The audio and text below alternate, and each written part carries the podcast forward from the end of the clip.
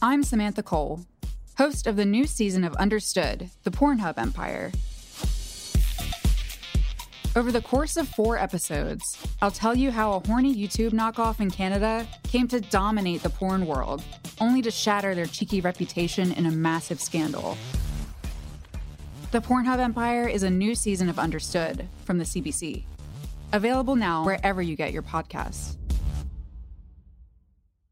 Are you concerned about equality and fair treatment for African Americans? Do you believe in a future where our communities are safe from both crime and over policing? President Biden's administration is making major decisions, and we need your voice to be heard. The proposed ban on menthol cigarettes is in its final stages of approval, and black and brown law enforcement executives have said it could have dire unintended consequences for African Americans.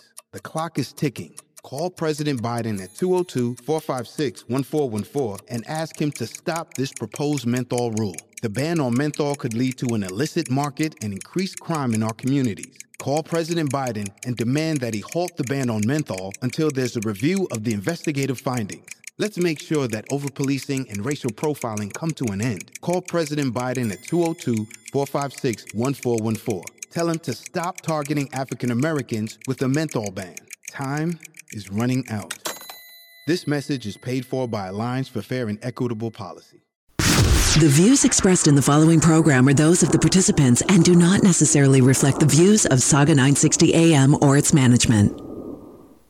Welcome to the Richard Syrett Show on News Talk Sauga 960 AM. Hey, welcome to day two of the dystopian nightmare that is Ontario. I, uh, I haven't decided who I find more contemptible are uh, so called elected representatives who want people who refuse an experimental medical intervention to be fired and then relegated to second class status, or the doctors who are now coming out on social media and brazenly, brazenly saying that people who refuse the vax should be denied all health care. Would that include pregnant women? Would that include women who are breastfeeding? Would that include visible minorities, immigrants?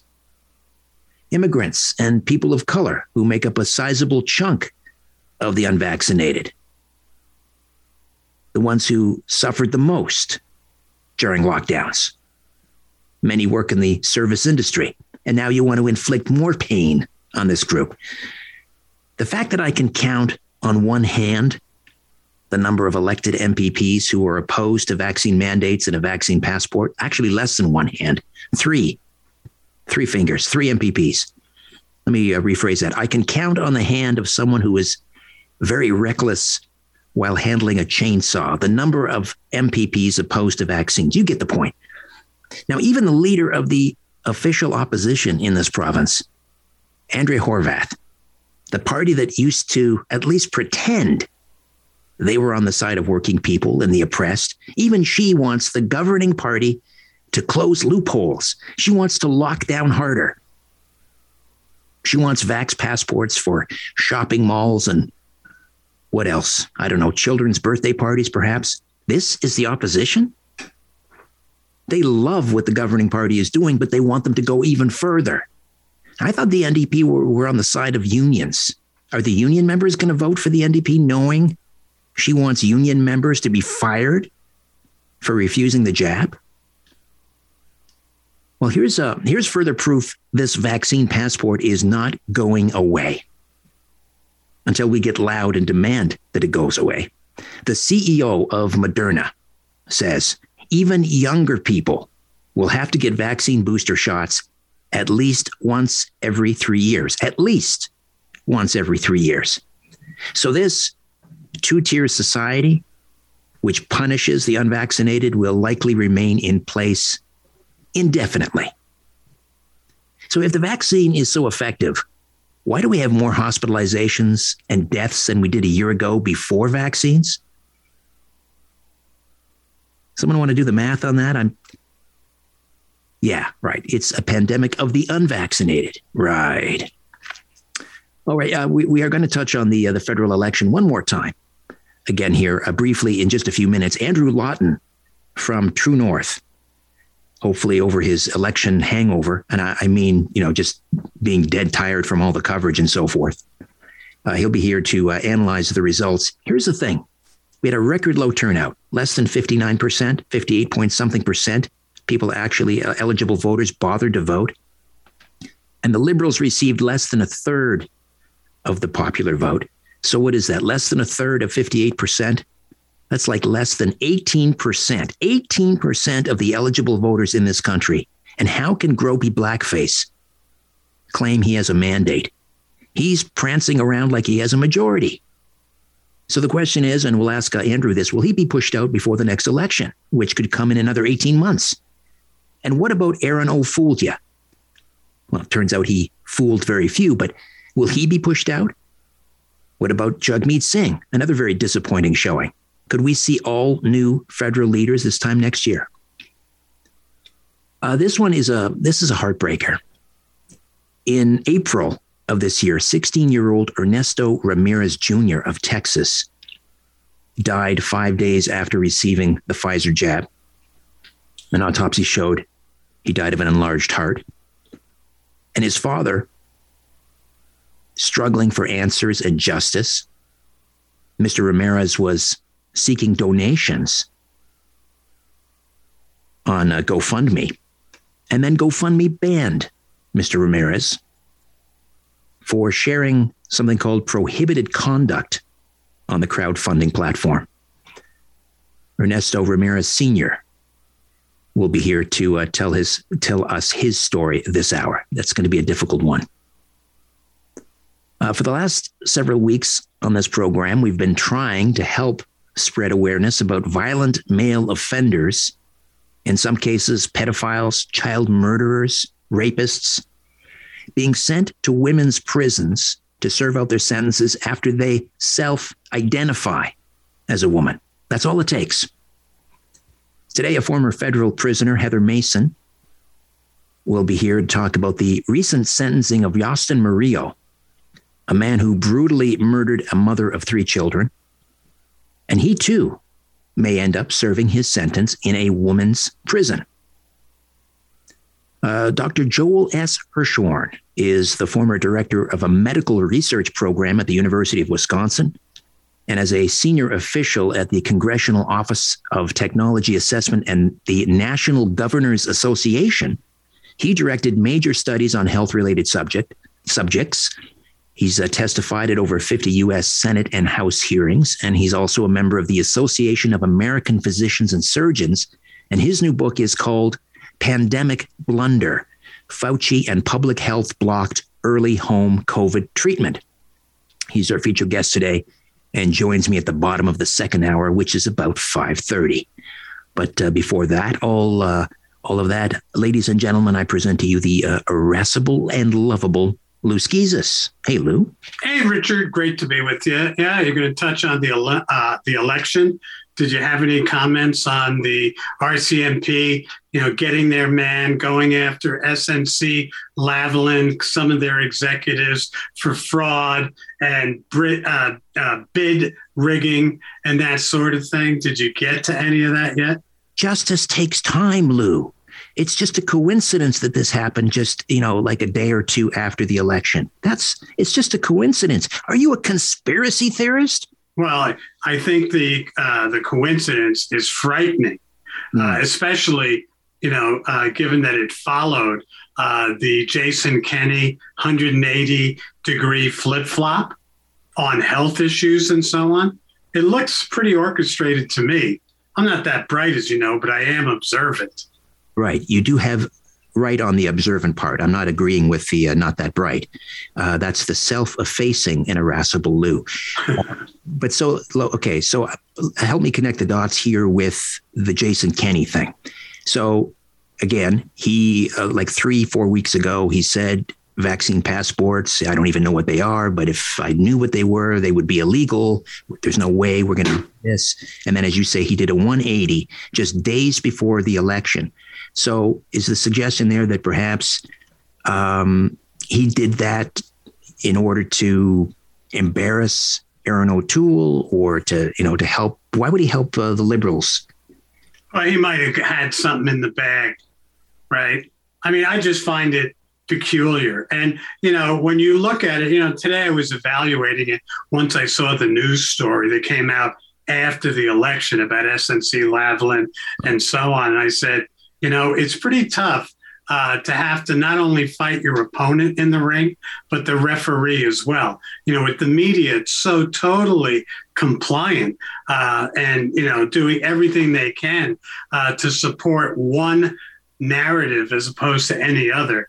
Frightening, frightening, frightening. Oh, I agree. I agree. It almost leads one to despair when you contemplate on what I think you and I would agree that the level of, of corruption, complicity in this country. Um, so you've got all of the all of the major federal parties in lockstep on most of the major issues. Uh, anyone who doesn't follow that narrative is is locked out of the debate, uh, of um, any significant mainstream media coverage. You've got the courts, uh, all of them ruling in the government's favor. Um, you know, even on these charter challenges, to me, the idea that you know being forced into into a confinement in a hotel, the, the idea that that doesn't meet the standard of of uh, unreasonable detention, I mean, is just bizarro world. Uh, and you mentioned now the RCMP, two days after the election, finally laying some charges for fraud and conspiracy with two former vice presidents with SNC. Uh, I mean, in any other country, You'd call them a third world asshole. Any other country, they'd be hanging fire. Depends. They'd either be hanging uh, fire or the people that put the information out there. One of the two. How do we keep going on, Lou? How do we wake up in the morning? Well, and- I think, you know, you got to accept that we now live in a, a jurisdiction where we isolate and intoxicate the population. So, you know, you could take that song, right? Wanted to be Canadian, but then I got high and I wanted to do the right things. Then I got high. I got high. I got high. I got high. That's what I think. I think, you know, they're just medicating the population. Well, Cocktail hour starts at six. See you there. All right. Happy capitalism. Happy capitalism. Andrew Lawton from True North will be with us to uh, dissect the election yet again in three minutes. We're back as the Richard Syrett Show continues on Newstalk, Sauga 960 AM. Hey, welcome back. So when you break it down, Trudeau won, or Trudeau's Liberals won just 18% of the uh, popular vote among eligible voters. So is he going to be forced out before the next election? Erin O'Toole has been accused by a member of the uh, National Council of betraying conservative values. Will he be forced out? Jagmeet Singh, another very disappointing showing uh, after uh, the uh, the 2019 election. They went down to uh, well, almost half of the number of seats they had previous. And then uh, this election, they didn't do much better. So we've got three federal leaders with, I would say, very, very poor showings. Let's uh, discuss further with our good friend from True North, Andrew Lawton, host of The Andrew Lawton Show. Hey, Andrew, how are you? Hey, I'm good, Richard. How are you doing? Very well. Uh, we don't have a lot of time. I wish you had more. Next time we'll uh, we'll get you on longer. But let me ask you first about uh, right out of the chute about Trudeau. Um, uh, eighteen percent really is is what he managed. The Liberals managed with this election. Uh, are there any rumblings about him being forced out before the next election, which could be in eighteen months? Well, I, am not a huge fan of calculating based on the people that could have voted rather than the people that did vote. At the end of the day, though, he got a minority of the popular vote. He got fewer votes than the conservatives did, but still in our system, that gives him plurality of seats. That being said, there was a lot of fatigue in the Trudeau campaign and the Trudeau brand more than 2019. People were not feeling that he was just the dreamboat that, you know, soared in from the heavens like in 2015. So I wouldn't be surprised if he were not the prime minister for the duration of this parliament. I, I could see some pressure coming from either in Parliament from other parties that might uh, be thinking of supporting the Liberals on legislation, or even from the Liberal Party itself saying, okay, yeah, we won, but this is not sustainable going forward. We've got to replace the guy on top.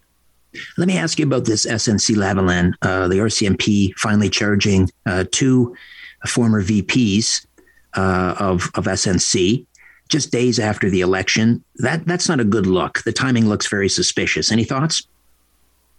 Yeah, and, and it's tough because we all hear on, on one hand that, oh, yes, the police are supposed to be entirely independent of government, but we also know when it comes to SNC Lavalin that the government has tried to inject itself in things that are supposed to be independent. That was the whole crux of the Jody Wilson Raybould scandal. So I, I, think people are right to ask questions. I, I think the reality of this is that we're talking about a corrupt entity, a very corrupt entity that the Liberals have historically bent over backwards to support, even in the face of the rule of law. And, and they've never really been held accountable for that. All right, let's move on to Erin O'Toole. Uh, Bert Chen, who sits on, he was elected to the uh, National Council for Ontario, the Conservative Party, and um, he would like to see Erin O'Toole ousted as leader, uh, claiming you know that he's betrayed uh, conservative principles. And then lo and behold, what happens? The uh, the insiders in the party closed down the uh, the conservative voter database, I guess, to prevent people like Bert Chen from um, you know seeking seeking support. I guess. Uh, what are your thoughts? Yeah, and Bert Chen is not alone. I mean, he was the most vocal and he spoke up very quickly. I mean, the votes hadn't even been counted 100% when Bert Chen was already saying, yeah, we, we've got to get rid of Erin O'Toole here. One of the key things that he cites as a sort of evidence of, of what he calls a betrayal is the Erin O'Toole carbon tax. Now, this goes back to April. I think you and I talked about it at the time. But during the campaign, there were a lot of other issues that were coming up that were frustrating to conservatives.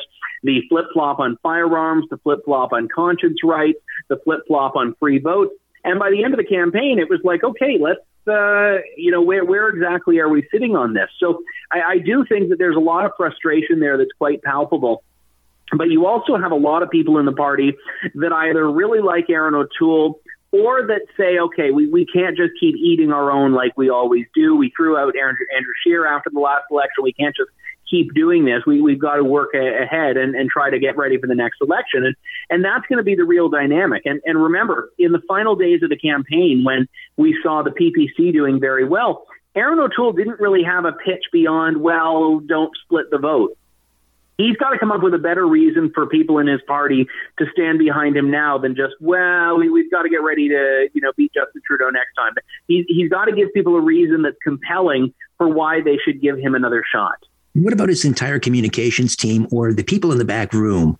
Um, that that really I think are in large measure responsible for continuing to crap on the base and then at the last minute to go you know to go begging cap in hand oh please don't split the vote vote strategically not according to your values yeah, I mean, he, he's the one, no matter what a communication staffer puts in front of him, no matter what the internal polls say or what the campaign manager says, he's the one that's opening his mouth at the lectern. He's the one that is saying whatever it is that he's being advised to say. So I, and he's the one who chooses the people that surround him. So I, I do think that he's the one that has to shoulder ultimately the responsibility for the campaign. I think there were good things he did on the campaign. I, I'm not one of these Monday morning quarterbacks that says, yeah, everything was terrible. I was calling the shots as I saw them throughout the campaign and some things in the platform that I liked, and a few of those things remained by the end of the campaign.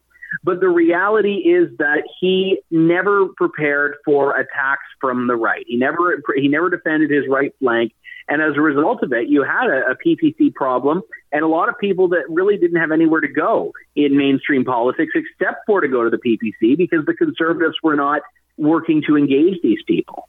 Uh, very quickly, last question, Andrew, and that is uh, Jagmeet Singh's future. Because again, 2019, not a very good showing. Went down from 44 seats to what, 24? Uh, this time out, another disappointing showing. Will he hang in? He may. I mean, the NDP is different from the conservatives in that the low they're used to low expectations because on, on some level they have to know they're never going to form government. But I mean, you raise an important point in asking about it. This is an election where absolutely everyone thinks they won the election. Justin Trudeau thinks he won. Andrew uh, Erin O'Toole thought he won. Jagmeet Singh thought he won. Annamie Paul maybe doesn't. Yves Francois Blanchet, he held on. He he's won. Maxime Bernier quadrupled the vote. He's won. So no one really thinks that they lost it. And, and if you're just a kind of a someone who is living in reality, there's something not quite right about that. So certainly some leaders are going to have to pay for this, but I, I don't know if it's apparent to them which of them will have to yet. All right, there was one loser. That was the electorate, I guess. Uh, Andrew, how do we watch the Andrew Lawton show? Head on over to andrewlawtonshow.com, and you can also check out my and my colleagues' work at tnc.news. Andrew, always appreciate your time. Thanks, buddy. Hey, thanks, Richard. All right, when we come back, this will be a tough one. Ernesto Ramirez Sr., a single parent, lost his son to the Pfizer vaccine five days after he received the jab. He'll be here to tell his story in three minutes. Let's get back at it on Newstalk Sauga 960 AM. It's the Richard Syrett Show. Welcome back. Ernesto Ramirez is a, a single parent. He lost his son, Ernesto Jr., to the uh, Pfizer vaccine back in April. And uh, Ernesto Sr. joins us now. Mr. Ramirez, are you there? Yes, sir, I am. Thank you so much for joining me. I know this must be incredibly difficult. Um, how are you coping these days, by the way? Just day by day. I mean, that's all I can do. I mean, it's hard. I mean, well, just uh, the two of us, and as you can tell, I'm home alone. You know, I come home to an empty house. Yes, uh, I'm, I'm, I'm looking at a picture. I see a, a picture behind you of, of Ernesto Jr. What a beautiful boy. Um, 16. Can you tell me about him? Yeah, he was a wonderful kid. I mean, he never gave me any problems. Uh, the day he was born, he was handed to me, and they told me, "Here, he's yours. You take care of him." And I took that on with pride, not because I was my baby boy. So, I mean, being a father, I've never had a father, so I said he is not going to know what it's like to not have a father's love. So, I mean, I did diapers, feedings, bathes, uh, schools, everything. I did everything for him. I would leave work for his little shows at school, whatever they had going on. Um, I was there. It was just always me and him. And I would always tell him, it's me and you against the world. So, uh, I mean, from seven years old, he, uh, you know, I bought a couple of baseball gloves and, you know, play catch with my son. And he told me, Dad, I want to play baseball. So I signed him up for Little League. And uh, since seven years old all the way to high school, he played baseball. I coached him. I mean, uh, every year, I mean, we would, it was just something our father and son, we, we had in bond right there. Uh, we love the sport. We love the game. And, uh, excuse me. And uh, when in high school, he continued playing baseball. And he had told me, I told him pushing for college. I said, you need to go to college. You need a good education. He goes, Dad. Are you concerned about equality and fair treatment for African Americans? Do you believe in a future where our communities are safe from both crime and over policing? President Biden's administration is making major decisions, and we need your voice to be heard. The proposed ban on menthol cigarettes is in its final stages of approval, and black and brown law enforcement executives have said it could have dire unintended consequences for African Americans. The clock is ticking. Call President Biden at 202 456 1414 and ask him to stop this proposed menthol rule. The ban on menthol could lead to an illicit market and increased crime in our communities. Call President Biden and demand that he halt the ban on menthol until there's a review of the investigative findings. Let's make sure that overpolicing and racial profiling come to an end. Call President Biden at 202 456 1414. Tell him to stop targeting African Americans with a menthol ban. Time is running out. This message is paid for by Alliance for Fair and Equitable Policy. Are you ready for a rewarding career in the electrical industry? Quality Electric of the Coastal Carolinas, QECC, is looking for qualified electricians and electrical helpers to join its Charleston team. QECC offers guaranteed full time hours, make up to $30 per hour with possible performance bonuses and career growth opportunities. Enjoy benefits like health insurance, dental and vision coverage, 401k plans, and more. If you're a motivated, experienced electrician, this job is for you. QECC is an equal opportunity employer. For all job inquiries, send email to hr at qeccinc.com uh, I want to join the Air Force. I said, of course. I mean, I'm always here to back you up. I'm here, you know. It was like I said, we're like best friends. You know, we're never apart. We're always together. T- tell me about the decision how it was made for him to to get vaccinated. Well, see, when this all hit, I mean, we we normally by ourselves. anyway, when it hit, we stayed indoors. You know, we didn't go out very often. I uh, I was concerned because I'm I'm the one going to work, coming back every morning. I get up in the morning, give him a kiss, and he was doing virtual classes, and I wake him up for school. I told him I love you, Dad, and uh, call me if you need anything. So I leave to work. When I get home, the same thing. He'd come running out. He you know he knew when I got home. So he'd come running out. I'd give him a hug and a kiss, and we'd try to figure out we, we're going to go out to eat. You want me to make something? And uh, then I said, well, I, I better get the vaccine. I didn't believe in it, but I said, if I have to do that to protect my son, I'll do it. So I got the Moderna. And then uh, around what, March, I think, beginning of March, they were uh, announcing on the news Pfizer was safe for teenage kids. And like I said, I waited a little bit because I wanted to see, you know, if they came up with anything else. They kept announcing it's it's safe for teenage kids and this and that. So I said, okay, you know, I didn't like I said, we're never apart. I was scared if he got COVID, he got to ended up in the hospital. I want to be by his side, and you know they weren't going to prevent me from being by his side, but I know, you know, they wouldn't allow me in. So I said, okay. They, the government told me it's safe. You know, nothing wrong. So I went on the 19th, took him to get the vaccine. Then uh, on the 24th, my neighbor, she's a good Christian woman. Her son is my son's best friend. She goes, uh, Mister, can I take the boys out to eat and they want to go play basketball? I said, sure, ma'am, of course, because her her, her husband, my best friend, they've always been there for me and my son. So I said, yes, ma'am, go ahead on. And so my son took him. She she came to pick him up. You know, I gave him some spending money. I gave him a hug, and I told him, be careful.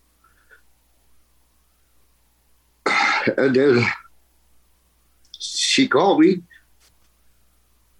Her, uh, my buddy called me, panicked, told me something was wrong with Junior.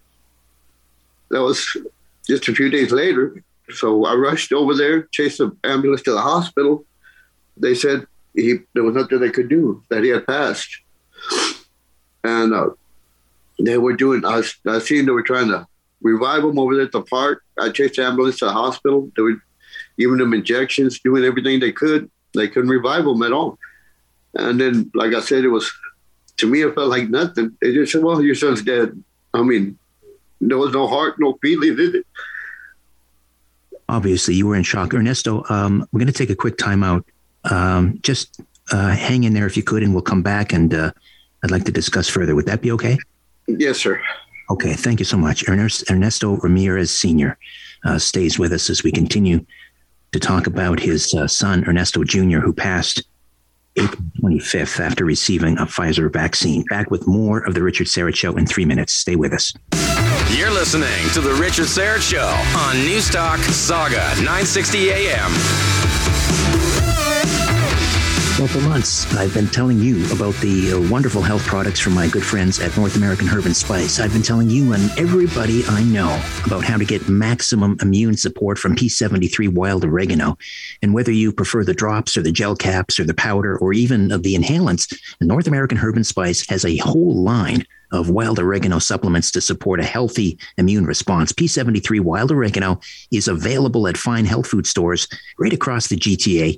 Or, of course, you can order online at oreganol.com. Uh, visit the website, incidentally, and uh, sign up for the North American Herb and Spice newsletter. And then uh, you receive 5% off whenever you order online. P73 Wild Oregano for a healthy immune system from North American Herb and Spice. The website, once again, oreganol.com. Let me spell that for you O R E G A N O L. O R E G A N O L. O R E G A N O L, oreganol.com. Uh, we are back with uh, Ernesto Ramirez of Texas, uh, who lost his son, Ernesto Jr., uh, April 25th of this year after receiving uh, the Pfizer vaccine. Um, Mr. Ramirez, the um, the uh, the, the autopsy report. What, what did it show? What what was the determination? Well, they showed everything was good. Everything was fine. He had a scrape on his elbow, knee, on his head. The only bad problem they found was his, uh, in a large heart. They said his heart was twice the normal size. Twice the normal size. Yes, sir. The receiving the vaccine was he was he in good health? Yes, sir. Like like I said, he was. I'll take him for a checkup every year because we play baseball. He was dedicated playing baseball, and uh, he was healthy. He ate right. He was always eating. You know, Dad, I can't eat this or I can't eat that because he wanted to eat healthy. I mean, we did eat ribs and steaks once in a while, but he didn't eat a lot of burgers or cokes or none of that stuff. You know, he tried to keep his intake at a, a decent rate. Right. So I've never had no issues. When when Ernesto Jr. Uh, died, was that death registered with the vaccine adverse reporting system? No, sir. I, didn't, I never knew anything about that. I'm just trying to see more and more now that time passed. I'm starting to see more about it now. Did did the doctors say that they believed the vaccine was responsible, or did they try and deny that? They just like here, like I said, they just mentioned, you know, your son's passed, like it was nothing, and okay, you know, like like go on, take off, you know, have have your try to pick up your pieces, like no heart, no concern. So yeah, they didn't mention anything like that. Uh, I tried to get the autopsy report. It took me three months. Uh, when it was done, they said they sent it to a judge, and I called the judge, and he said he hasn't received it. So for three months, I'll ping ponging back and forth till I mentioned to both of them. I said, my attorney wants a copy of that autopsy report. I said, if you want, I'll let him call you directly. And magically, the following day, the uh, judge said, "Oh, we have your paperwork here." After three months. Since that time, you've been trying to raise awareness, get some answers for yourself, seek some justice. Um, you've been trying to raise money on. You were trying to re- raise money on GoFundMe. What happened?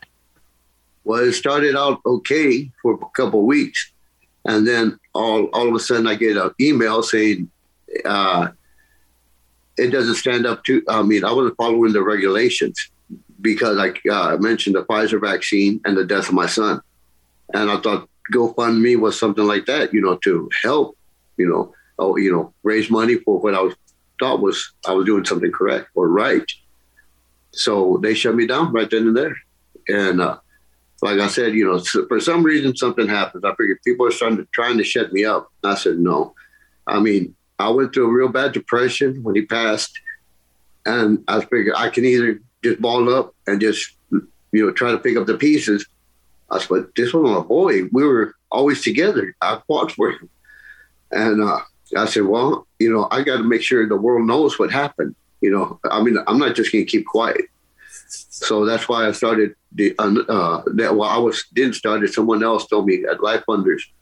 They asked me if they could start an uh, another uh, fundraiser for me because after I've, I've been sp- speaking here in Texas, telling my son's story, trying to let people know what happened to me. Hopefully, it doesn't happen to somebody else. You know, because these are kids; these are our babies. You know, if you love your child as much as I did, you don't want that to happen to them. So they started raising more money. Like I said, little by little, everything comes into fold. So I mean, I'm just, you know, I like I said, I'm not going to stay quiet. I mean, if I can save one child, two child, whatever, it's worth the fight. It's just something I feel I have to do. Mr. Ramirez, uh, I want to thank you for your time, and I'm, I, um, my heart breaks for you. Uh, I pray God gives you uh, peace. Yes, sir. Thank you. Thank you so much. God bless you. Thank, thanks, sir. All right, when we come back, uh, we'll push back against radical gender ideology, and uh, we'll talk to Heather Mason, a former federal prisoner who is trying to uh, draw attention to the situation where men who identify as a woman, self identify as female, can request a transfer to a woman's prison And uh, we have a fairly high profile murder case in which the convicted murderer may, in fact, serve his sentence in a women's prison. That story in three minutes. Back to the conversation on The Richard Syrett Show. News Talk, Sauga 960 AM.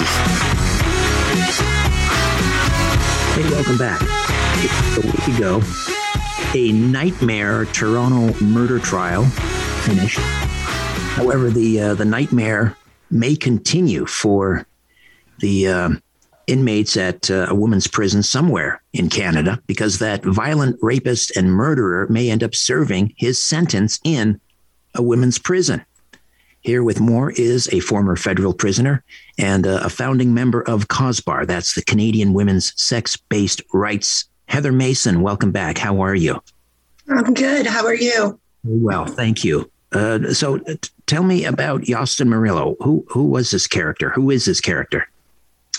So he raped and murdered a woman in Toronto in 2018, a 41 year old nurse, actually. She had her three children sleeping down the hallway when the incident occurred.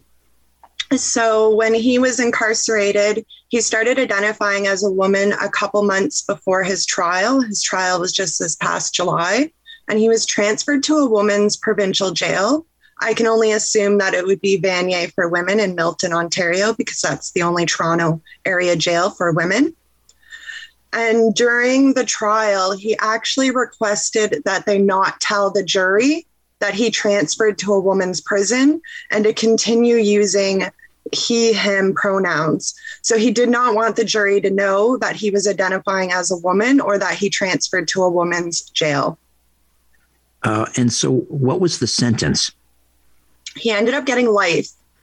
So they had broken into her home and they sex there was two men and they sexually assaulted her and when she was resisting they ended up beating her with a metal bar.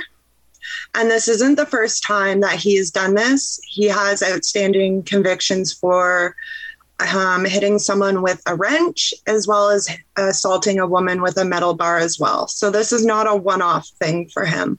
Right. The other uh, individual that was convicted in this murder, uh, first degree murder, sexual assault, was David Beek, uh, who was 23 at the time, and Yostin Murillo was 22, uh, now facing life sentences. And um, what do we know about Murillo's uh, past? Did he was there any indication that he had previously self-identified as a female? I have yet to find anything that can confirm that. Um, even in the latest article, it appears like he started identifying while he was incarcerated, which isn't surprising. He wouldn't be the first guy to do that. So uh, he simply all he has to do is request transfer and and claim that he self I now self identifies as a, as a woman. It, it literally is that simple. Yes, because they're replacing sex with gender identity. So it's gender identity or express expression. So you don't even have to identify as a woman. You could be like non-binary, um, they, them pronouns, etc. So yes, you all you have to do is say that you are requesting a transfer to a woman's jail or prison because it aligns with your gender identity better. As far as we know, uh, has Murillo started any transitioning uh, procedures, uh, either hormones or anything like that? Not that I'm aware of, and I'm going to say no um, because corrections, provincial and federal, are very slow with that. It's always put in a request and hurry up and wait for anything that you want inside. So, as far as we know, and um, forgive my language here, I mean, uh, is he fully intact? Let's put it that way, as far as we know. Yes, or he wouldn't have been put into a men's institution if he had had surgery, he would have automatically went into the women's jail. Okay, so a fully intact male who has sexually assaulted and then murdered a woman, a young mother, uh, transferred into a woman's prison simply on the, on his say so that he now identifies as female. He's fully intact. Uh, how does it, you're a former um, a prisoner?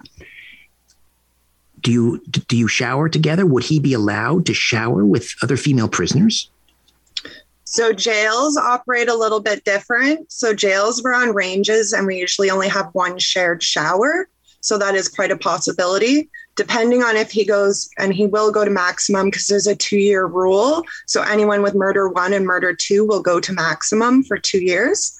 They have pods and um, communal showers as well. I've never been in Max, so I'm not sure how they're operating it like that. But yes, there is a possibility. And we also have shared bathrooms for medium and minimum security as well. All right. So he's going to a maximum security. Even in a women's prison, these would be hardened criminals, right? These would be other murderers, presumably. Who else? What other, you know, uh, female offenders would we find in a maximum security prison? So women and men are so much different in our maximum security in women's prisons, it's typically about 50% are actually Indigenous women.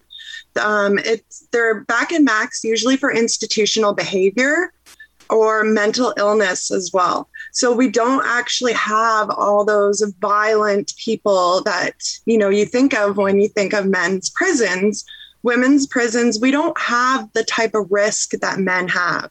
So even if we do have a murderer back there, you're typically going to find it's a woman who has committed murder in self defense or who has abused their whole lives, um, that type of thing. You're not going to find women back there who have been raping and murdering women or even men for that matter right. back there. Excellent point. Excellent point. So here we have a man who um, raped and then murdered a woman will be incarcerated or locked up alongside women who, in many instances, were the victims of abuse, perhaps sexual abuse, uh, for much of their lives. Um, and even you know, uh, given that there may be some listeners who who are have hardened hearts, let's say, and say, "Well, that's that's prison." How do you respond to that? Well, when I respond to that, it's like, are you condoning putting a rapist in with women just because they made a mistake. There are a lot of women that are incarcerated because of their trauma and drug addiction. Somebody who's addicted to drugs does not deserve to be caged with a rapist and a murderer. I don't care what anyone says. That's just craziness.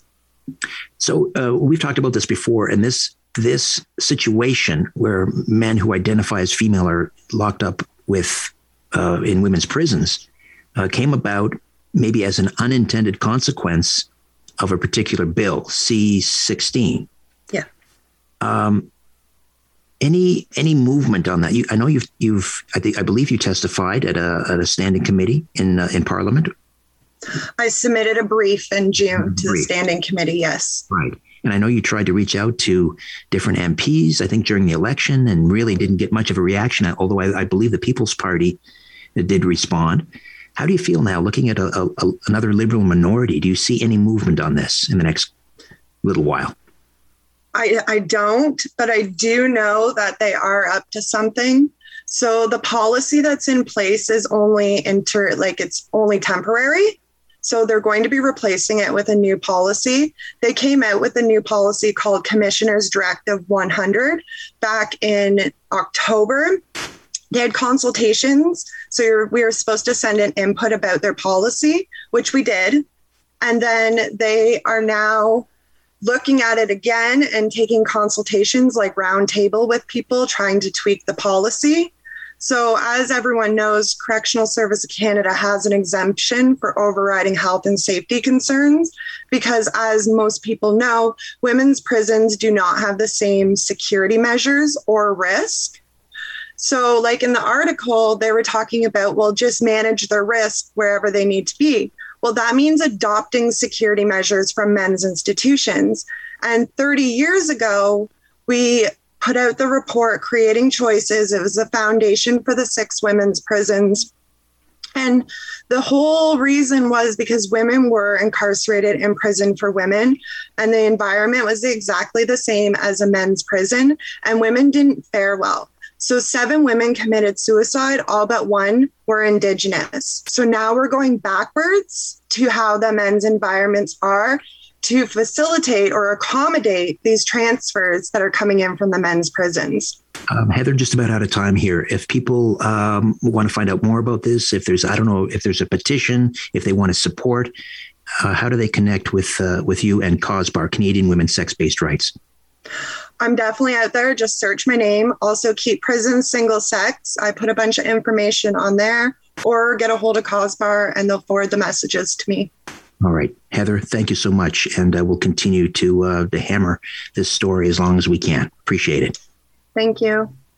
Heather Mason, founding member of Canadian Women's Sex Based Rights. All right, hour two awaits. The irascible, lovable Lou will be here for News Not on the News, the German idiom of the day, and our feature guest today, Dr. Joel S. Hirschhorn, the author of Pandemic Blunder.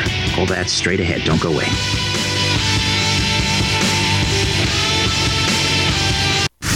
The views expressed in the following program are those of the participants and do not necessarily reflect the views of Sauga 960 AM or its management. The Richard Syrett Show continues on News Talk Sauga 960 AM. Hey, welcome back.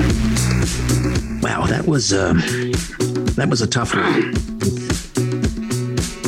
Ernesto Ramirez Sr. down in Texas lost his only son, 16, back in April after receiving the Pfizer jab. Autopsy showed his heart was twice its normal size. This was an otherwise healthy young man. And um, I remember seeing the, the picture on. Are you concerned about equality and fair treatment for African Americans? Do you believe in a future where our communities are safe from both crime and over policing? President Biden's administration is making major decisions, and we need your voice to be heard. The proposed ban on menthol cigarettes is in its final stages of approval, and black and brown law enforcement executives have said it could have dire unintended consequences for African Americans. The clock is ticking. Call President Biden at 202 456 1414 and ask him to stop this proposed menthol rule. The ban on menthol could lead to an illicit market and increased crime in our communities. Call President Biden and demand that he halt the ban on menthol until there's a review of the investigative findings. Let's make sure that overpolicing and racial profiling come to an end. Call President Biden at 202 456 1414. Tell him to stop targeting African Americans with a menthol ban. Time is running out. This message is paid for by Alliance for Fair and Equitable Policy. Twitter of Ernesto Sr. in front of his son's open casket. And uh, boy, I did, my heart breaks. My heart breaks. Coming up uh, a little bit later this hour, we're going to go a little bit longer with our feature guest, Dr. Joel S. Hirschhorn. He's a member of the Association of American Physicians and Surgeons and uh, also America's Frontline Doctors. And uh, his new book is Pandemic Blunder. So, obviously, we'll be talking about, uh, well, a lot of things related to COVID, including the suppression of therapeutics. And um, I'm wondering how many lives, how many lives could have been saved had public health simply embraced some proven therapeutics like ivermectin. Uttar Pradesh, 250 million people in India, the state of Uttar Pradesh. And by all accounts, they have licked COVID, or at least brought it under control in large measure through ivermectin. But still, what do we hear up here? It's a horse dewormer. It's a horse dewormer, you tinfoil hat wearing. Right, right. All right. Uh, on Twitter, looking at these images coming out of Australia. Have you seen this? Their parliament building. Soldiers, I don't know how many soldiers in full battle gear, some on horseback. I haven't seen any drone images to show the crowd. I can hear people chanting. Uh, it it seems like things there are about to become undone. Let's hope. Let's pray. Uh, no bloodshed. News not in the news. The news. All right, Lou. Uh, you were mentioning, you know, the uh, the game plan here seems to be uh, medicate and uh, medicate Canadians and uh, and what browbeat them and wear them down. Isolate, Isolate. Medicate. There you go. Isolate and medicate. And right. then indoctrinate. Right, right. Well, it seems to be working thus far. I would say they're winning. Well, you know, only if you let them win. You know, like you haven't been waterboarded yet. What are you complaining about? Well, I'm I'm I'm I'm, I'm afraid for my country. Which one? Which one? Well, I mean, this one is not a country. Which one? You, you call this a country? I call it a, a cartoon.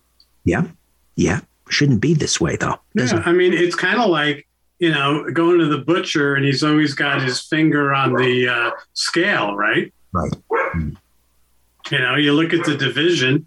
It's like East versus West, and the East keeps trumping, and the West sits there and takes a whipping, right? Right. But now to add to that divisiveness, uh, the regional divisiveness, now we have, you know, houses divided, right? We have families, one one half of a family not talking to the other because one half is vaxxed and the other are unclean, vermin, disease spreading conspiracy theorists. Uh, and and and cheerleaded on, you know, by the the mainstream media and politicians, and now even doctors. Have you seen these doctors on social media in Canada saying that we should deny health care to the unvaccinated. It's yeah, I've seen that. But Richard, let, let's you know just step away from the dark hole that you seem to be trying to climb, and let's get to the German phrase or idiom of the day because that always puts a smile on your face and mine. Let's stop with the nego. Let's get right to you spitting out that German tune. He always talks me in off the ledge. Lou Schizas. All right, Jacob, please.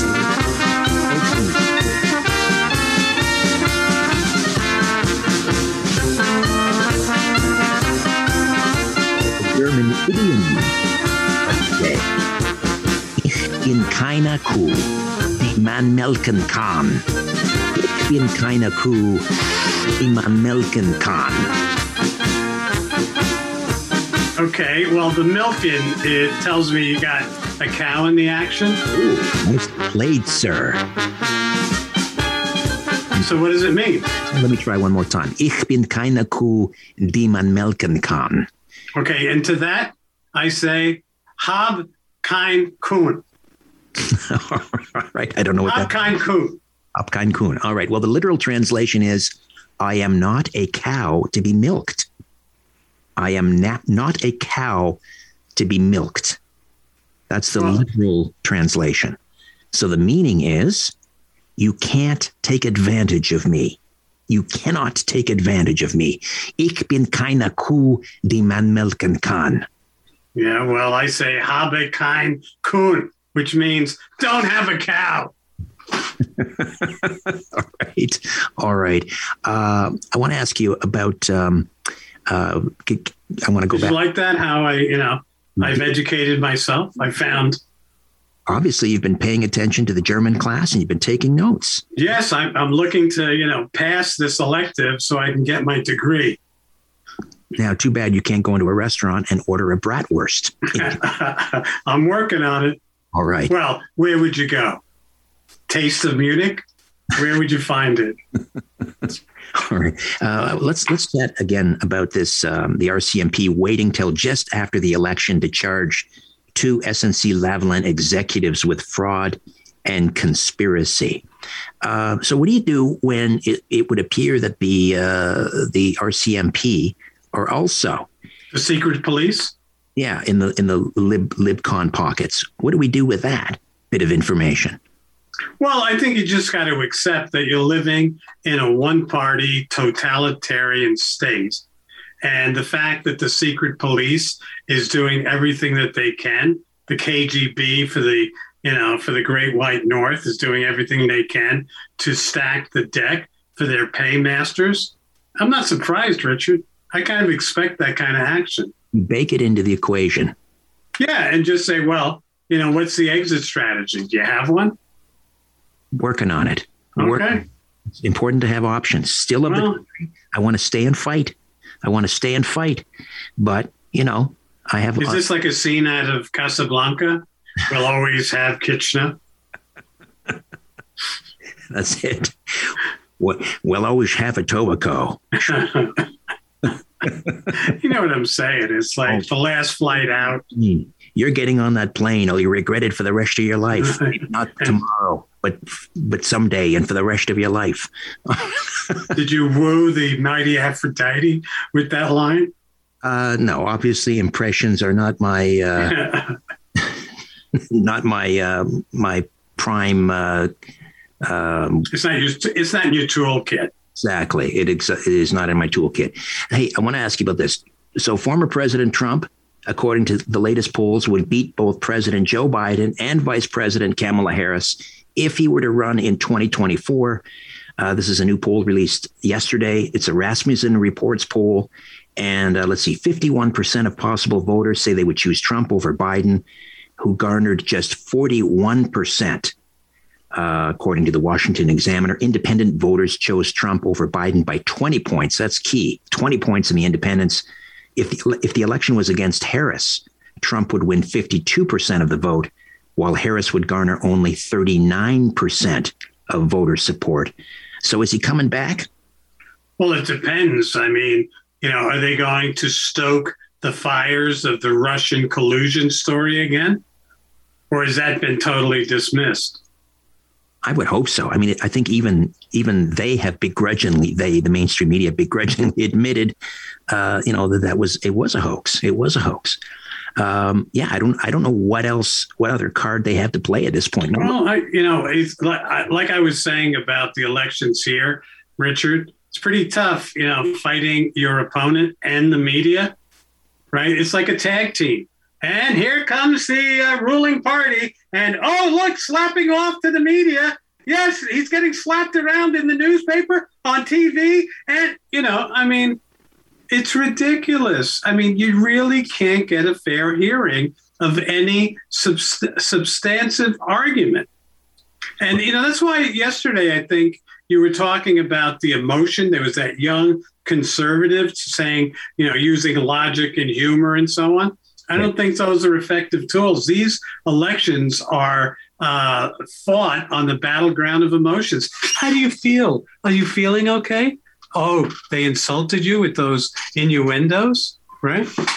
That's true. You can't use sound reasoning because many on the left have none.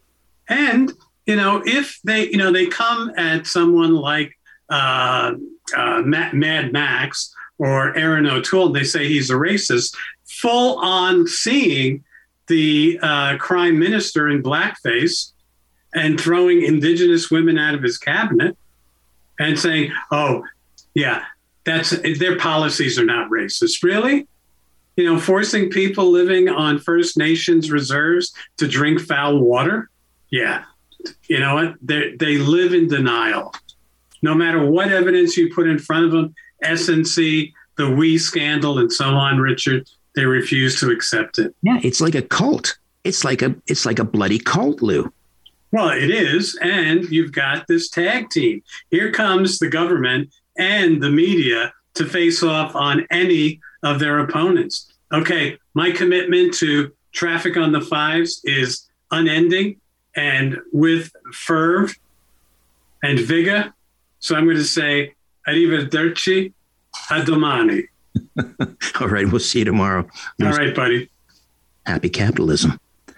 When we come back, Dr. Joel Hirschhorn, the author of Pandemic Blunder. Stay with us. Let's get back at it on Newstalk Sauga 960 AM. It's the Richard Syrett Show.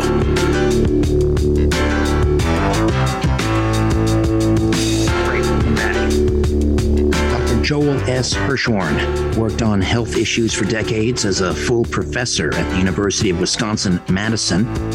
Directed a medical research program between the colleges of engineering and medicine. And as a senior official at the Congressional Office of Technology Assessment and the National Governors Association, he directed major studies on health related subjects. He testified at over 50 U.S. Senate and House hearings and authored hundreds of articles and op ed articles in major newspapers. He served as the executive volunteer at a major hospital for more than 10 years. He's a member of the Association of American Physicians and Surgeons and America's Frontline Doctors. And uh, his new book is Pandemic Blunder Fauci and Public Health Blocked Early Home COVID Treatment. Dr. Hirschhorn, welcome to the program. How are you? Great. Happy to be with you. Uh, so the uh, the foreword to the book is uh, written by Dr. Vladimir uh, Zelenko. Yes, famous for the uh, the Zelenko protocol, which involved a, a cocktail of uh, hydroxychloroquine and and zinc and azithromycin. he calls the the public health and political response to this pandemic or the mismanagement, if you want to call it, akin to mass murder and genocide of the elderly and infirm. Uh, obviously, you included that in the book, but uh, let me just ask you: Do you, do you agree with that? Oh, absolutely. And just to give you uh, an important number, uh, the official CDC data says over 600,000 Americans have died from COVID. I can tell you that if we would have used the Zelenko protocol and some other protocols, we would have saved well over 500,000 lives. So we killed 500,000 Americans because the government blocked the use of these treatment protocols that Zelenko and other great doctors pioneered starting in March of 2020. How do you uh, how do you arrive at that number that we could have prevented the deaths of 500,000? Well, because we we have so much data out there actually on lives that have been saved through the use of ivermectin, hydroxychloroquine, and all these various protocols. So it's all based on data. And I, you know, I in my book at the I think the last chapter actually, I have all of these uh, uh, excerpts from frontline doctors, clinicians who have said how many people they have been saved. Dr. George Fareed, one of my favorite frontline doctors in California, he and his partner have treated six or 7,000 people, entirely successful in curing COVID 19. Okay. So we, we've had a solution, we've had a cure for COVID 19. And if Fauci hadn't interfered with us using those protocols, he wanted to push the use of vaccines. Okay. So he was willing that hundreds of thousands of people would die in order for him to get Pfizer and these other big drug companies a huge piece of business, basically a trillion dollar global market. Okay. And now people, I want to emphasize, the murder goes on because people are dying from taking the vaccines. And I've looked at all of the data from the US, Europe, all around the world, and I can say with confidence that well over 100,000 people now have died from taking the vaccine shots. Okay. The shots themselves are risky.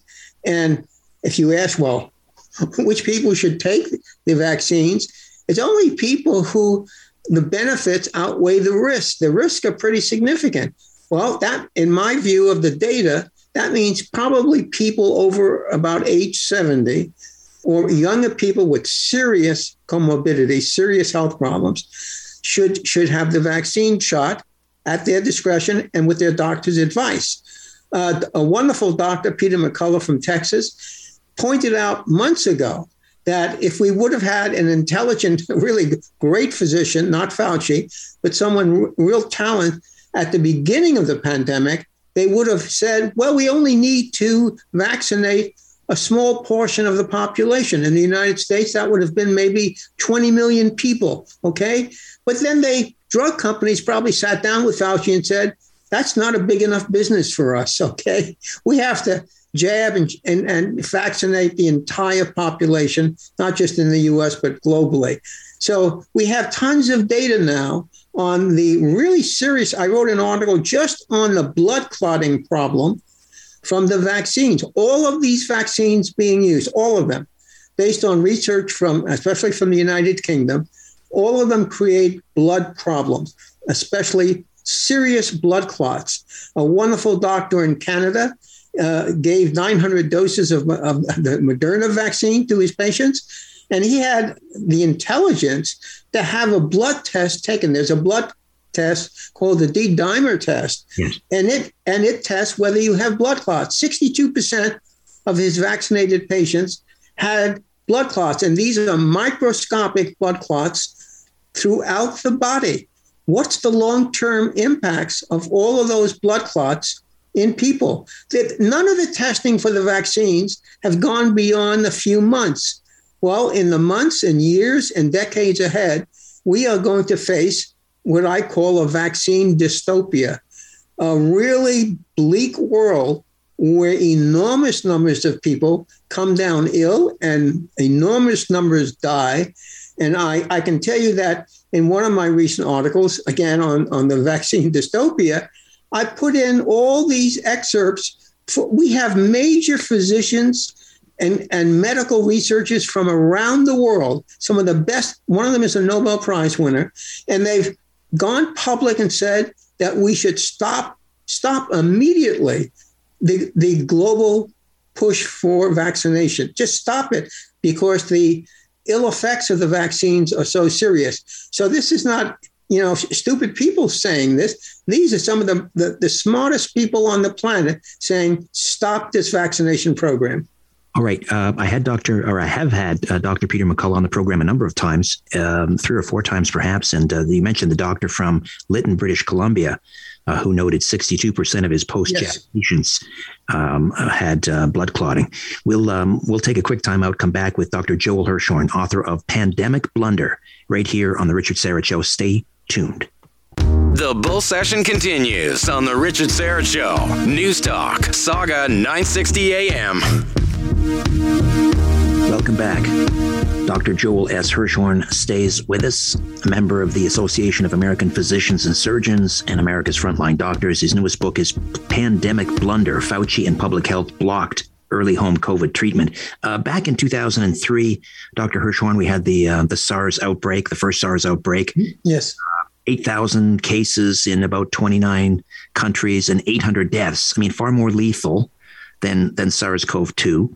Uh, and after that, public health officials, certainly here in Canada, said, "Okay, we now we know, we learned, now we know how to handle the next one." And uh, a lot of the provinces here, they have their their public emergency uh, blueprints, how to handle the next one. And it was it was to not treat it as a health emergency, but as a public emergency. You don't just protect the vulnerable, you also have to make sure that the society continues to function, businesses continue to function.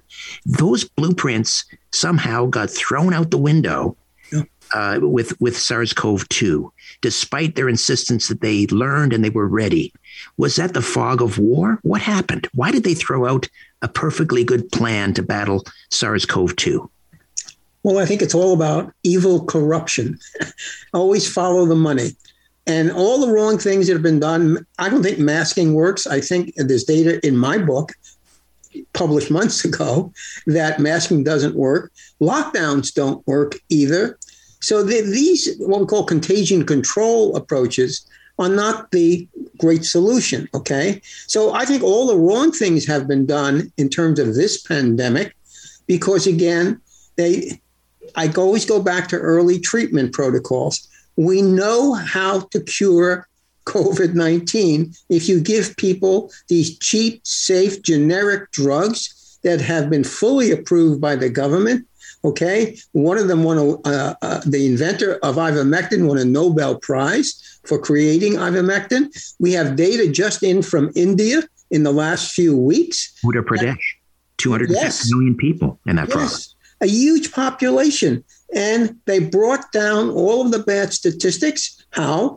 Are you concerned about equality and fair treatment for African Americans? Do you believe in a future where our communities are safe from both crime and over policing? President Biden's administration is making major decisions, and we need your voice to be heard. The proposed ban on menthol cigarettes is in its final stages of approval, and black and brown law enforcement executives have said it could have dire unintended consequences for African Americans.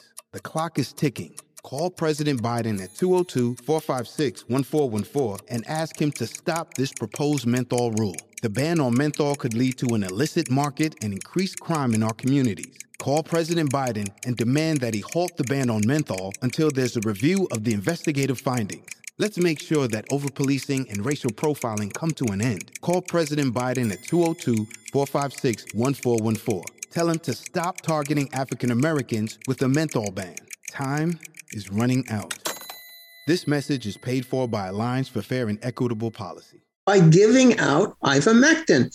Uh, several Latin American countries doing the same thing, freely giving ivermectin out. It's, and in some countries, it's over the counter. Where in the United States and probably in Canada, you can't get a, a doctor to give you a prescription for ivermectin. I've tried myself, my doctors won't give me a prescription. So I know, and I just published an article who do you want to blame for all of these hundreds of thousands of people dying? And by the way, at the global level, it's nearly 4 million people that have died unnecessarily. Okay. Who do you want to blame? I don't blame so much the virus now. I blame the physicians and the hospitals who will not allow their patients to get drugs like ivermectin. In fact, we know of cases where patients and their families who go to the hospital, they're in the hospital as patients, they brought some ivermectin with them, and the hospital will not allow the patient to take the ivermectin they brought with them. Okay. So I think it's all criminal. It's all mass murder, basically, that's going on at a national level and a global level. We know how to solve the problem, and there are doctors. Some of them just put out a declaration saying you know, we have to follow our moral obligation, our ethical obligation.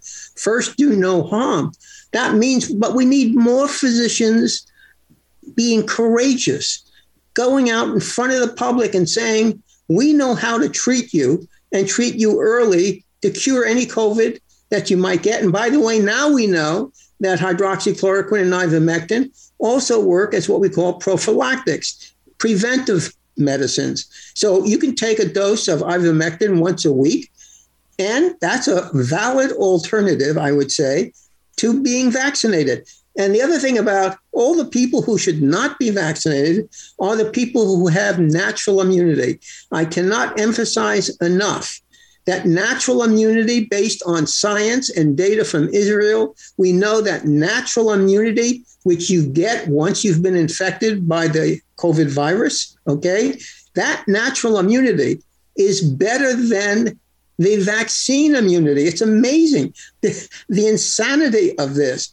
And, and by the way, people who have natural immunity, many millions of them are now being forced to take a vaccine shot and that is one of the most dangerous things you can do. If you combine natural immunity with vaccination immunity, your body can go into a very bad situation and you'll be worse off than, than you started. Okay. So we know that people would, but nobody's getting, the governments are not giving credit for natural immunity. You know, they're not giving you a card based on testing. And by the way, what is the, the government's really screwing up right now? They're not promoting enough testing, fast, easy testing that some countries in Europe are using widely. Okay. If people could be tested all the time at very little or no cost, then we could prove, they could prove that they have natural immunity, that they don't need to be vaccinated. And now we're talking about, I can tell you in the United States, way over half the population has natural immunity. So here we have what's going on, though, is coercion by the governments. Your government, US government, all the governments. It's all about coercion now to get vaccinated. This is a criminal situation. Okay. Dr. Hirschhorn, pardon me interruption. We'll take another time out, come back. We've got a couple more segments to go. Dr. Her, uh, Hirschhorn is the author of uh, Pandemic Blunder, and we'll uh, discuss further in three minutes. Just having a little chin wag on The Richard Syrett Show. News Talk, Sauga 960 AM. Some powerful information coming our way with Dr. Joel S. Hirschhorn, author of Pandemic Blunder, also a member of the Association of American Physicians and Surgeons and America's Frontline Doctors. Um, I want to talk about country, a country-based analysis of HCQ, hydroxychloroquine. Yep. Um, you highlight two classes of nations and deaths per millions. So you have one group of nations with wide early use of HCQ, and then the other group of nations where the use of HCQ was was limited or even banned. So let's talk about those two groups of nations and what you found. Well, in all the countries where they have used not only hydroxychloroquine but ivermectin, we have tons of data.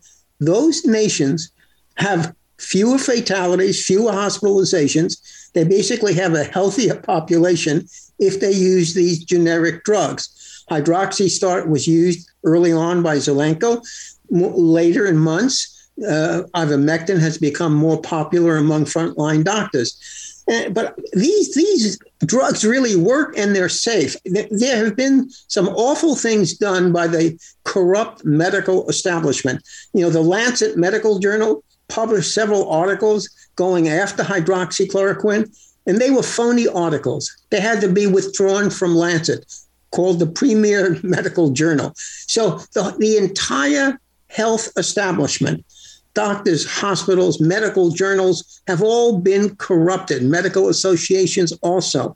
They're all corrupt. I want to emphasize that we have so much data now that the vaccines do not work. You know, breakthrough infections, that's a phrase that people ought to pay attention to.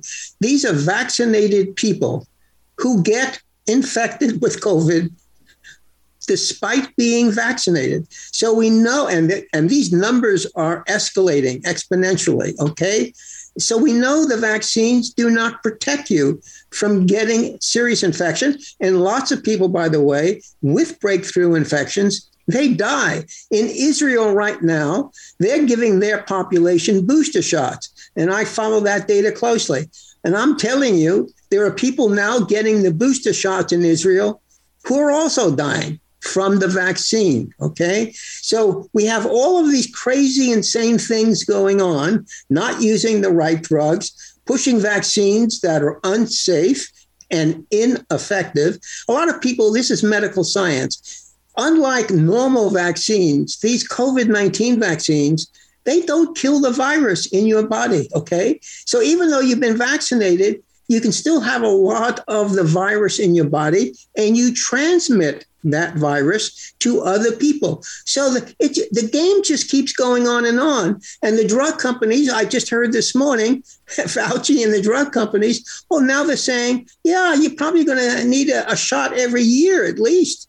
Uh, as time goes on, we're not going to get rid of COVID 19 through the mass use of, of vaccines. They're ineffective and also terribly unsafe. Every day, I'm amazed all these stories keep getting out, not by the big media, not by the mainstream media, but you can go to websites and you can read these stories of people dying from blood clots in particular, what we call brain bleeds, within a few days of being vaccinated. And in the United States, CDC has played games with the data. I couldn't believe it when I checked this out, but it's true. People who are vaccinated and dying within less than 12 days of being vaccinated, CDC was counting those people as being unvaccinated. A total lie. So we have nothing but deceit, lies, corruption throughout this pandemic, and it's killing not just hundreds of thousands of people. Now, globally, it's killing millions of people it defies, that's why we have doctors coming out now, a few courageous doctors coming out and saying, hey, this whole system is corrupt. We've got to stand up against it, okay? But this, these doctors represent a small fraction of all the physicians in all of our countries because most physicians, usually about 90% in most countries, work for large corporations, hospital corporations, healthcare corporations, okay? And those corporations follow whatever the government is saying. And the government is saying, don't give hydroxychloroquine to your patients, don't give ivermectin, just push the vaccines. So the, the only doctors that are honest, I can tell you in the United States, and I think it's true probably in Canada, are what we call independent physicians. Doctors who are practicing real medicine, okay, and don't belong to any big corporation. So they're free to give out. We have a, a lot of doctors, at least a few hundred in the United States, who every day are giving out hydroxychloroquine and or ivermectin to their patients. And they're curing their patients who come in ill as long as they give these drugs early in the process. And I can tell you, because I belong to a bunch of medical groups, there are tons of doctors and nurses who take ivermectin on a weekly basis as a preventive. And why in the United States right now, hospitals have nursing shortages. One reason is we have lots of nurses who don't want to take the vaccine shot. We have lots of doctors who will not take it also. I was in my doctor's office the other day, and he belongs to one of these big corporations. And on the TV screen in the office, it said proudly 80% of their doctors had been vaccinated. Well, I thought to myself, just 80%? This is a, a physician's office. and they're proud of the fact that 20% of their doctors obviously have refused to be vaccinated. We have 20,000 nurses in Quebec uh, about to be fired because they will not take the vaccine. Uh, that's something that should make people stand up and take notice. Uh, nurses who were praised as heroes for working through the pandemic prior to a. Are you concerned about equality and fair treatment for African Americans? Do you believe in a future where our communities are safe from both crime and over policing? President Biden's administration is making major decisions, and we need your voice to be heard. The proposed ban on menthol cigarettes is in its final stages of approval, and black and brown law enforcement executives have said it could have dire unintended consequences for African Americans. The clock is ticking. Call President Biden at 202 456 1414 and ask him to stop this proposed menthol rule. The ban on menthol could lead to an illicit market and increased crime in our communities. Call President Biden and demand that he halt the ban on menthol until there's a review of the investigative findings. Let's make sure that overpolicing and racial profiling come to an end. Call President Biden at 202 456 1414. Tell him to stop targeting African Americans with a menthol ban. Time is running out. This message is paid for by Alliance for Fair and Equitable Policy. Vaccine are now suddenly vilified because they won't take the vaccine. We'll take a one final timeout, come back with Dr. Joel S. Hirschhorn, author of Pandemic Blunder, when the Richard Syrett Show continues right after these. Let's rejoin the conversation on The Richard Syrett Show on News Talk, Sauga 960 AM. All right, a few minutes remain with Dr. Joel Hirschhorn, author of Pandemic Blunder. He's a member of the Association of American Physicians and Surgeons and America's Frontline Doctors. Uh, so, the idea of uh, you know a child being able to give informed consent. Uh, they are now sending mobile units around to schools and uh, telling children uh, 15 years old, you don't need your parents' permission, just take the jab. How could a child possibly give informed consent where in all honesty uh, you know i i can't possibly read enough and understand and to weigh the risk benefit of a vaccine? I mean how do we get the best information? How do we separate the wheat from the chaff? Yeah i want to say that virtually nobody including myself i got the vaccine shots early on because i work in a hospital and i could i wouldn't do it today and I don't plan on getting any booster shots. I don't think anyone has actually given informed consent anywhere in any country around the world because it takes a lot of effort to get to the true medical science, the medical facts. You've got to go to a lot of different websites, listen to a lot of podcasts and radio shows to get access to good information. Most people are depending on their information from big media and, and from corporate social media, they're not getting the truth. If people knew all about the risks of vaccines, I don't think they would get the shot, especially children. My God, the, the, the worst situation I can conceive of is giving children these vaccine shots. I, people need to understand when all of these drug companies did their clinical testing, they didn't do enough testing on children, they did, and by the way, their testing only occurred over a few months. All right.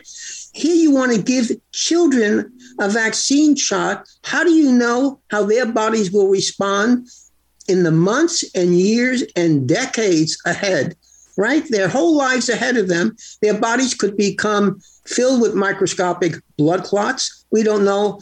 And there's all kinds of other ill effects from these vaccines. And by the way, you look at all of the data, there is no high risk of getting serious illness or death from COVID 19 if you're young and healthy. Children are not at risk from, from the disease, they're more at risk from the vaccine.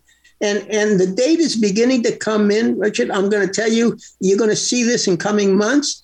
more people will be dying from the vaccine than dying from COVID 19. I just interviewed uh, Ernesto Ramirez Sr. from Texas, and he buried his son in April. His only son, 16 years old, who maybe you uh, heard about this case.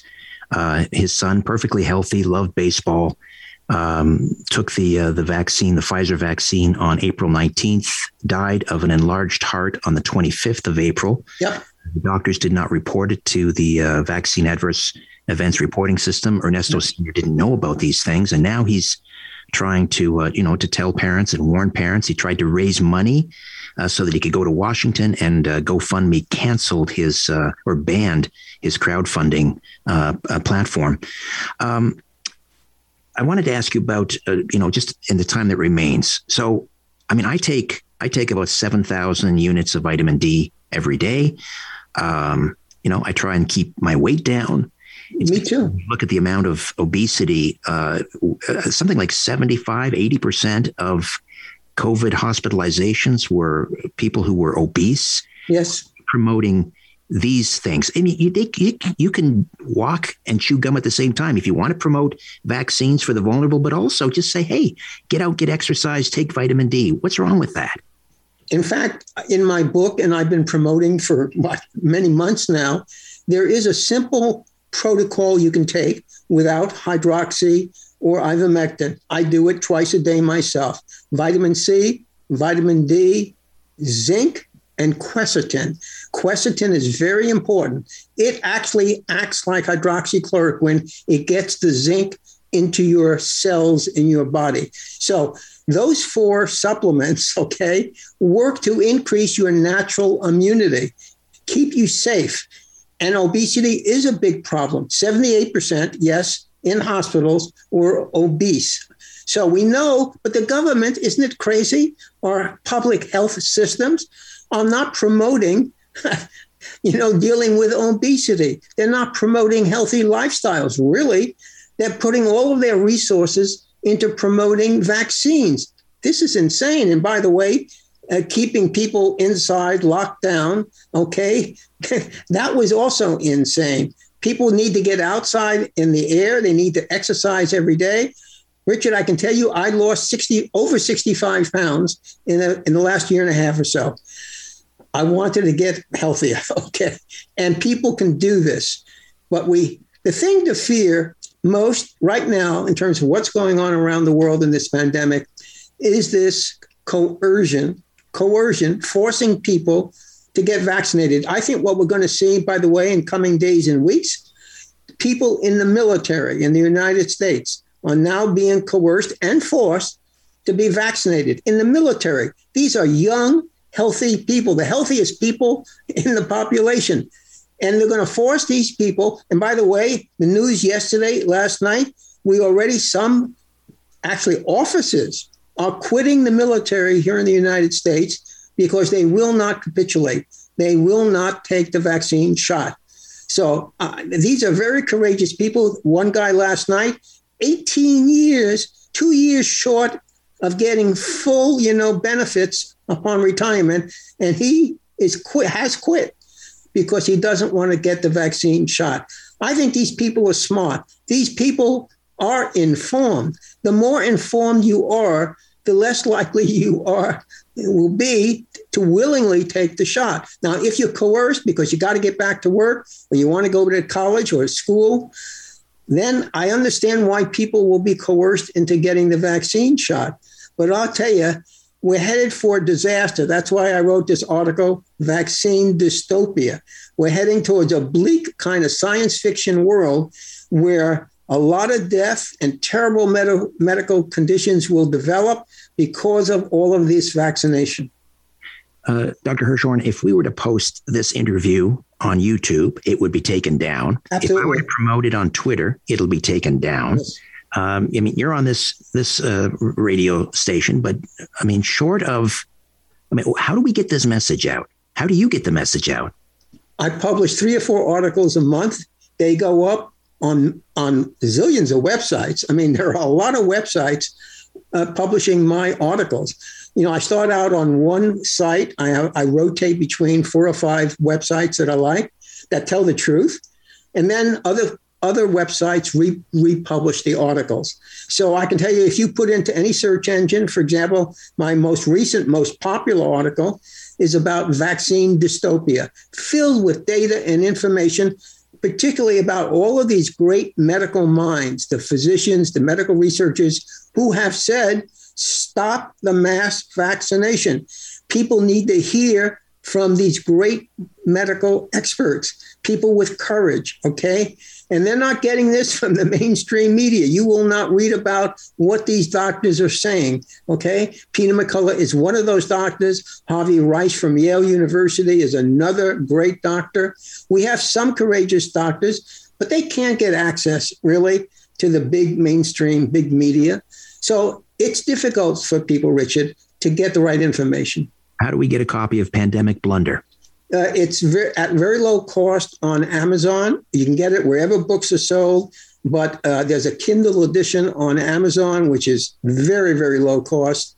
Uh, but get it wherever books are sold. And by the way, all of the data in that book, it's been out about seven months. I can tell you all of the data in it is as good today as the day I wrote the book. It, it all holds up under under time under scrutiny. So if you want the truth, you got to read, you got to go to the right websites, uh, and people can get the, the, the legitimate information, but it takes hard work, and a lot of people don't have the time. They're not used to doing their own sort of research. But hopefully they buy my book. okay, Dr. Hirschhorn, thank you so much for your time. I appreciate it. Thank you. Thank you. Joel Hirschhorn, Pandemic Blunder. All right, that's it for me. My thanks to Jody, Jacob, Brandon. I'll be back tomorrow, God willing, to do it all over again with the irascible but lovable Lou. The Lim Riddler drops by, news not in the news, and much, much more. The Brian Crombie Hour is next. I'll speak with you tomorrow at 4. Don't be late. Until then, I remain unbowed, unbent, unbroken.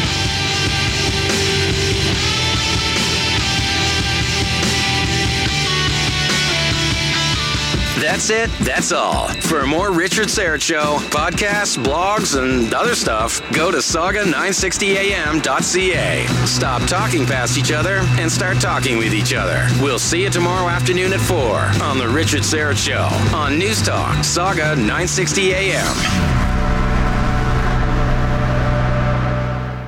Are you concerned about equality and fair treatment for African Americans? Do you believe in a future where our communities are safe from both crime and over policing? President Biden's administration is making major decisions, and we need your voice to be heard. The proposed ban on menthol cigarettes is in its final stages of approval, and black and brown law enforcement executives have said it could have dire unintended consequences for African Americans. The clock is ticking. Call President Biden at 202 456 1414 and ask him to stop this proposed menthol rule. The ban on menthol could lead to an illicit market and increased crime in our communities. Call President Biden and demand that he halt the ban on menthol until there's a review of the investigative findings. Let's make sure that overpolicing and racial profiling come to an end. Call President Biden at 202 456 1414. Tell him to stop targeting African Americans with a menthol ban. Time is running out. This message is paid for by Alliance for Fair and Equitable Policy.